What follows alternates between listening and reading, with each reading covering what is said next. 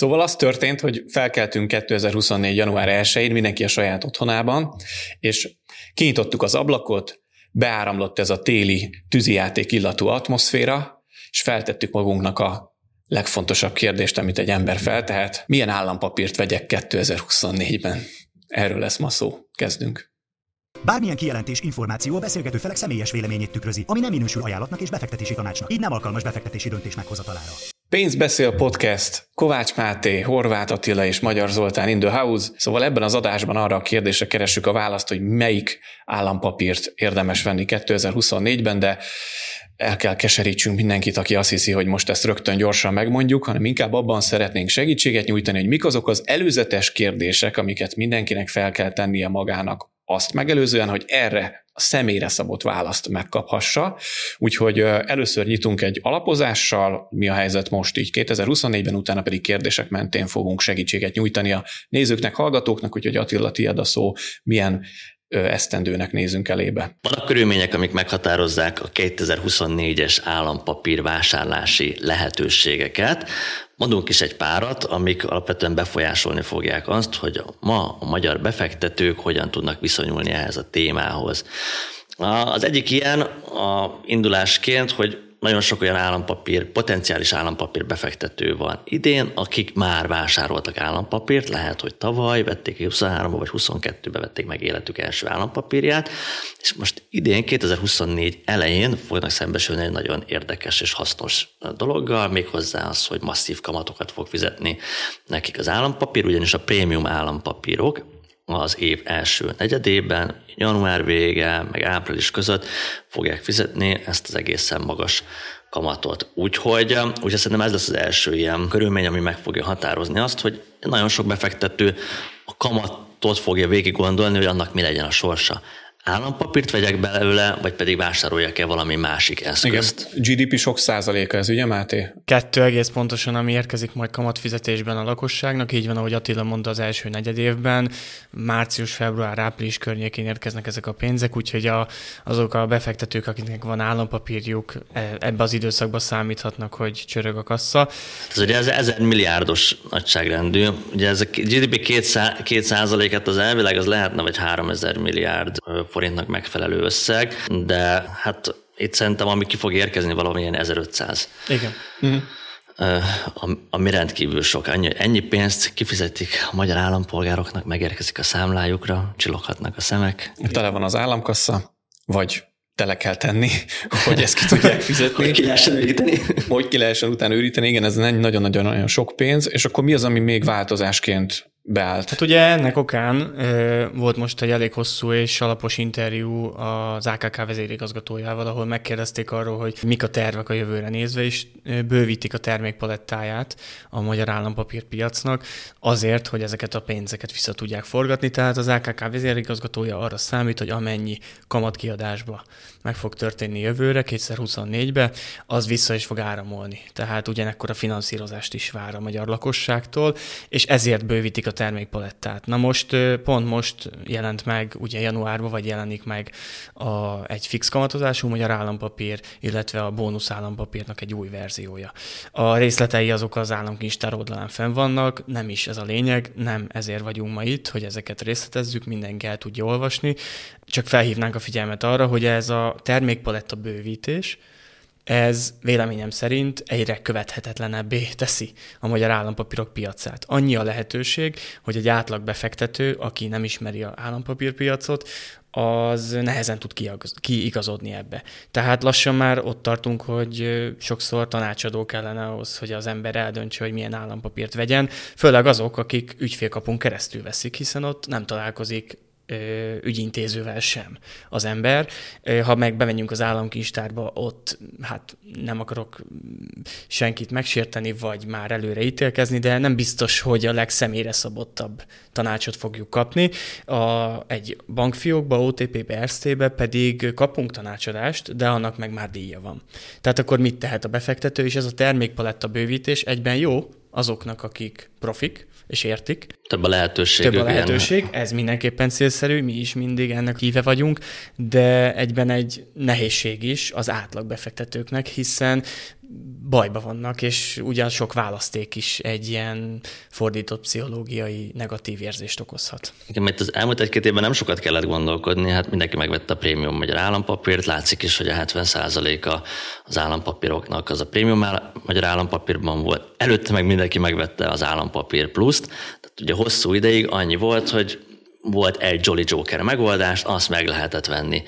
Most így, hogy egyrészt kicsit azért csökkennek a kamatok, jobban egymáshoz közel érnek, meg hogy az államkincstár is már gondolkodik portfólióban, lehetőségekben, sokféle igényekben, sokféle igényre, sokféle megoldásban. Itt egy millió embernek van már számlája, az már egy tényező, ott már nem lehet csupán egyetlen egy megoldással kiszolgálni őket, ez valahol egy nagyon jó dolog, de másik oldalról pedig nyilván kusza nehezebben követhető, ugye már, már az elmúlt egy-két évben láttunk az állampapír spekulásokat, állampapírbrókereket, akik megjelentek, de az átlag befektető számára meg inkább egy nagy katyvasz, amit most lehet érzékelni. Hát mikor volt az, hogy a nagy hozamokra akartak az állampapír befektetők spekulálni? Hát most eljött az az időszak.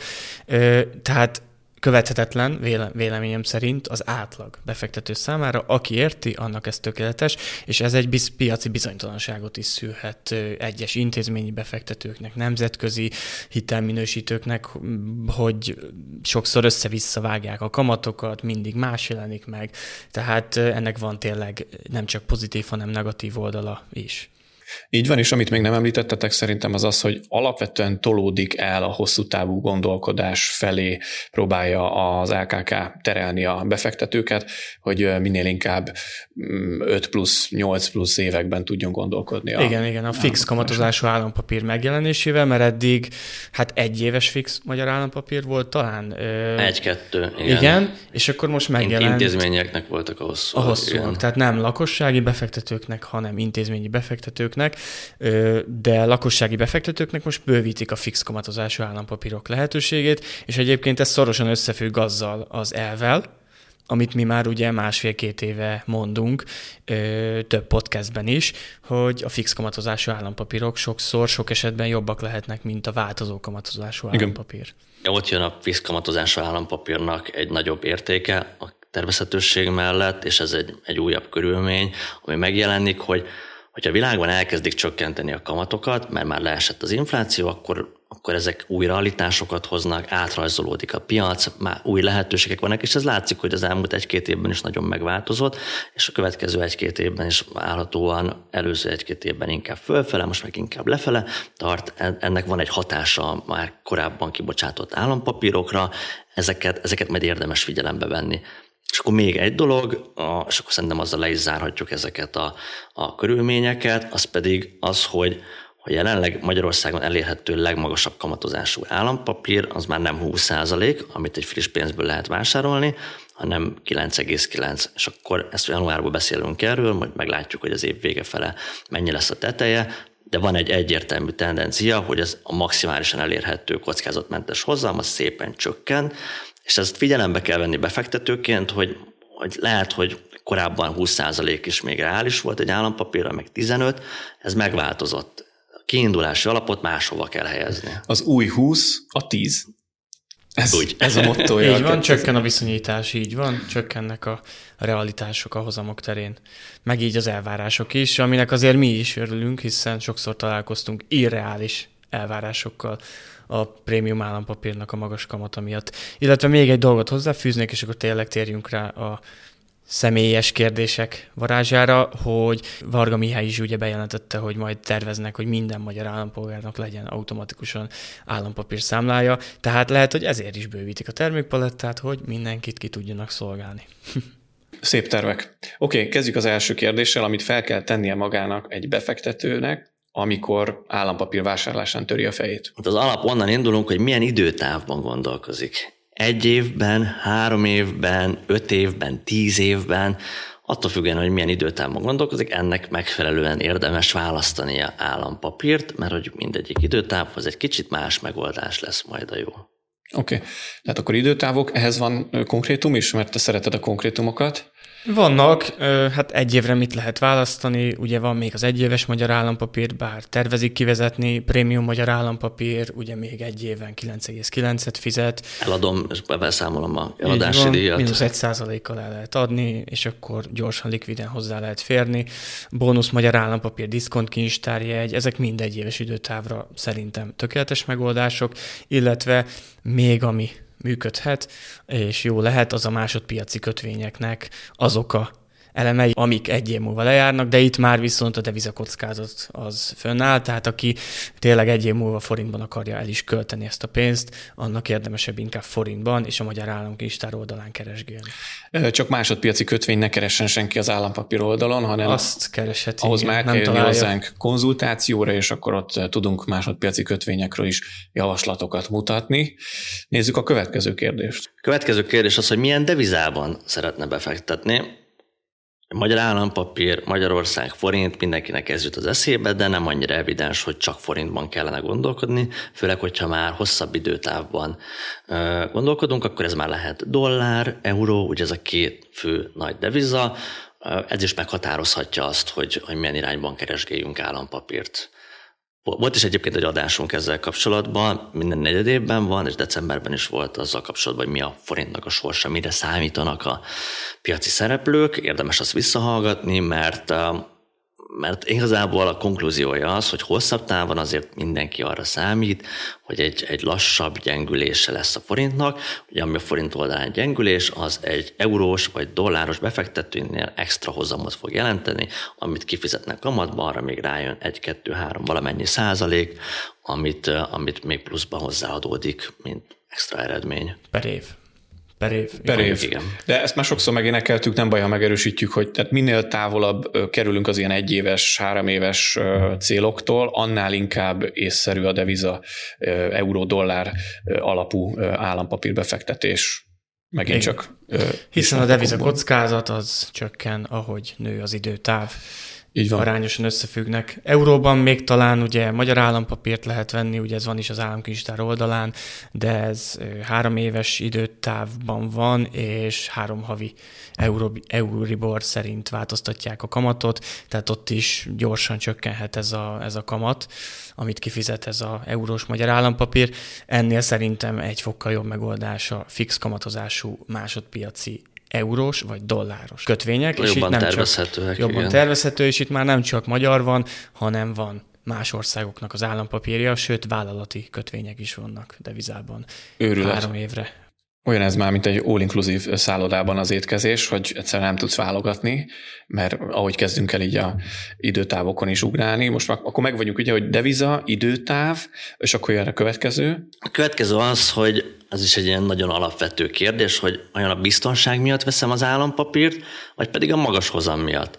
Mert ugye hosszú ideig ez evidens volt, hogy kivesz állampapírt, aki a biztonságot szeretné. A magyar állampapírnak volt két ilyen vélt jellemzője, az egyik az az, hogy egyszerű, a másik az az, hogy biztonságos.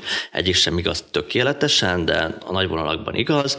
Viszont tehát az utóbbi egy-két évben azért az ilyen 10% fölötti hozamoknál még a magasabb hozamot kereső befektetőknek is felkeltette az érdeklődését, és hát igazából ez egy olyan pont, ahol érdemes nekik, meg ugye általában mindenkinek végig gondolni azt, hogy hogyan folytatjuk tovább. Hogy még mindig a legmagasabb hozamokat keresem, azért veszek állampapírt, mert szeretném kimaxolni a hozamokat. Hát akkor ott lehet, hogy már alternatív lehetőségeket kell nézni. Erre lehet, hogy már nem, nem a fix kamatozásúakkal, vagy egy belátható időn belül, hogy, hogy megveszem, és akkor egy év múlva lejár. Ezzel fogom a legjobbat keresni, hanem azzal, hogy csökkenni fog az alapkamat, lesz benne egy árfolyam, meg közben kifizetik a kamatokat, lehet, hogy devizában fogom keresni, de mert sokkal összetettebbé válik a történet. Aki magasabb hozamokat szeretne elérni, annak szerintem sokkal inkább érdemes belemászni az állampapír témába, és végignézni azt, hogy úgy általában milyen lehetőségei vannak ezen a terén. És hogyha belemászik ebbe a témába, akkor másodpiaci állampapírokkal, magyar, osztrák, német, spanyolal is lehetett itt az elmúlt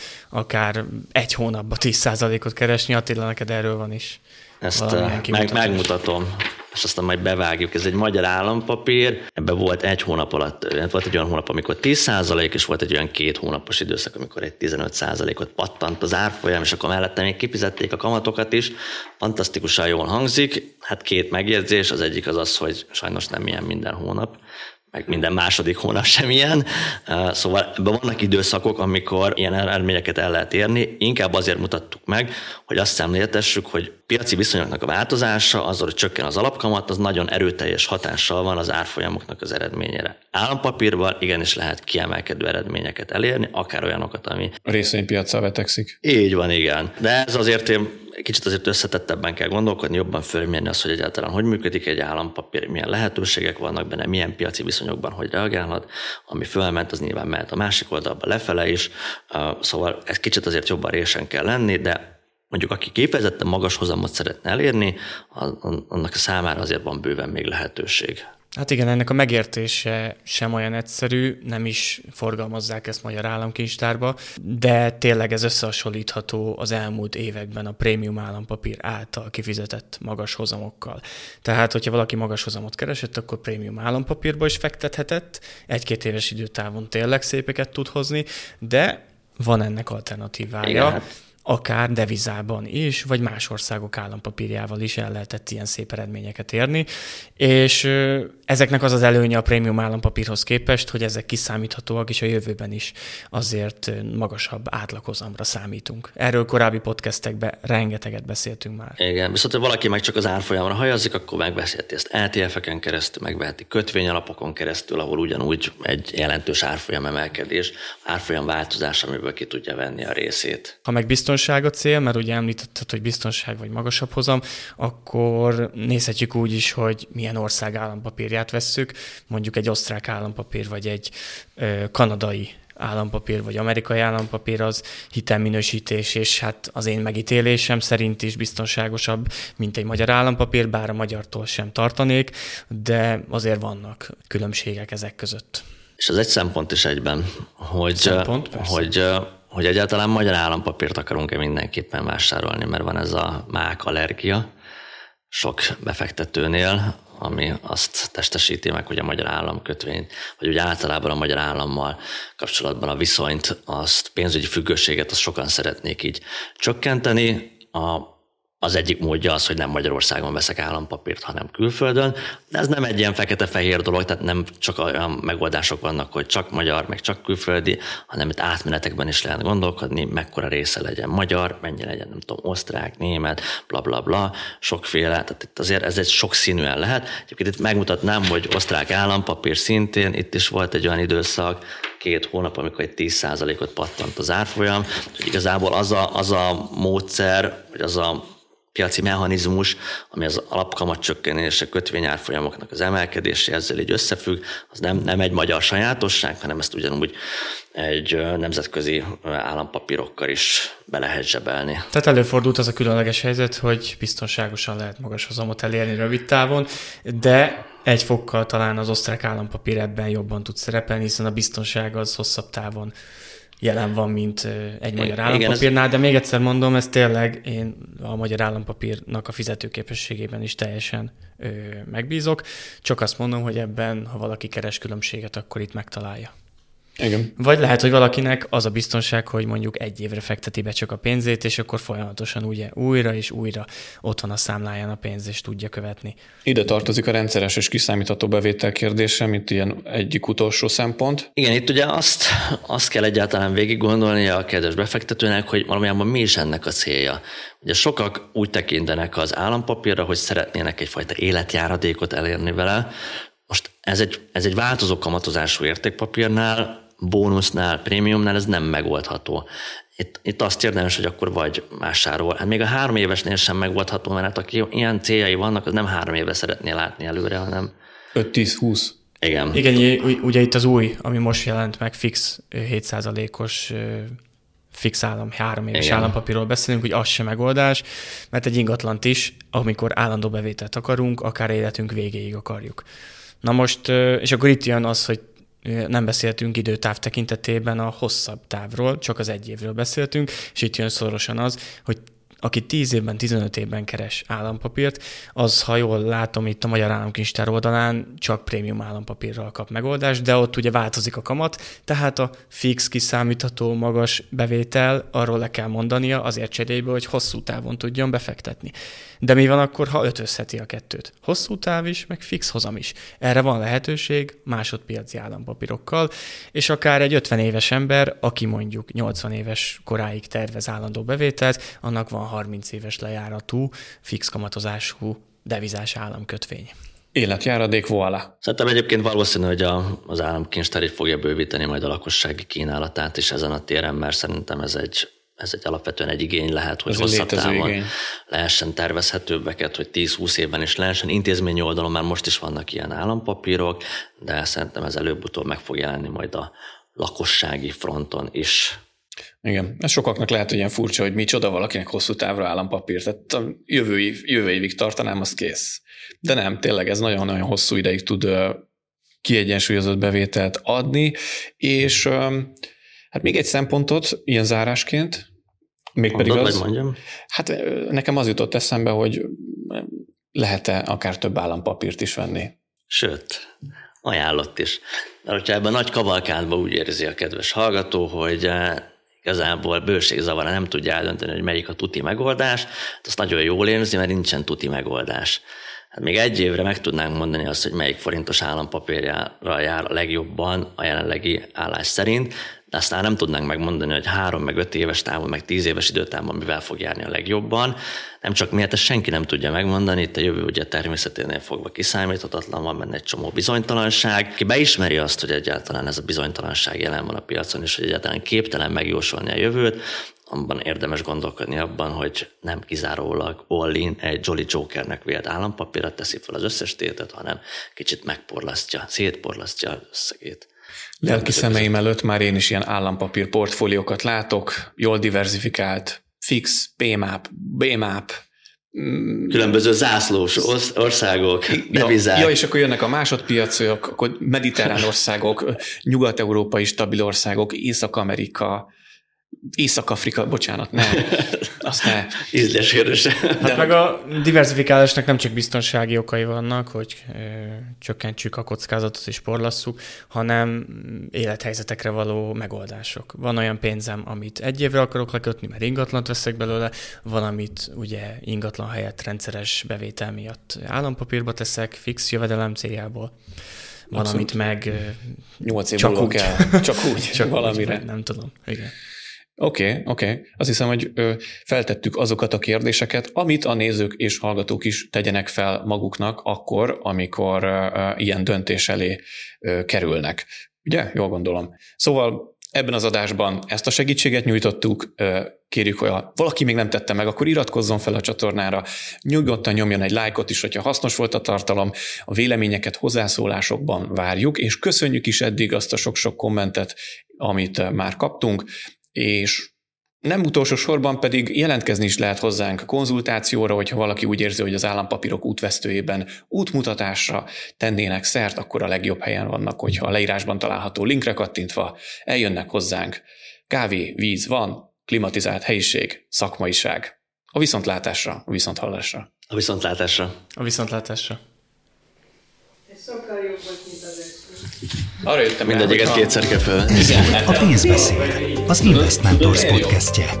Ha tetszett, iratkozzon fel ön is, hogy ne maradjon le a legújabb felvételekről.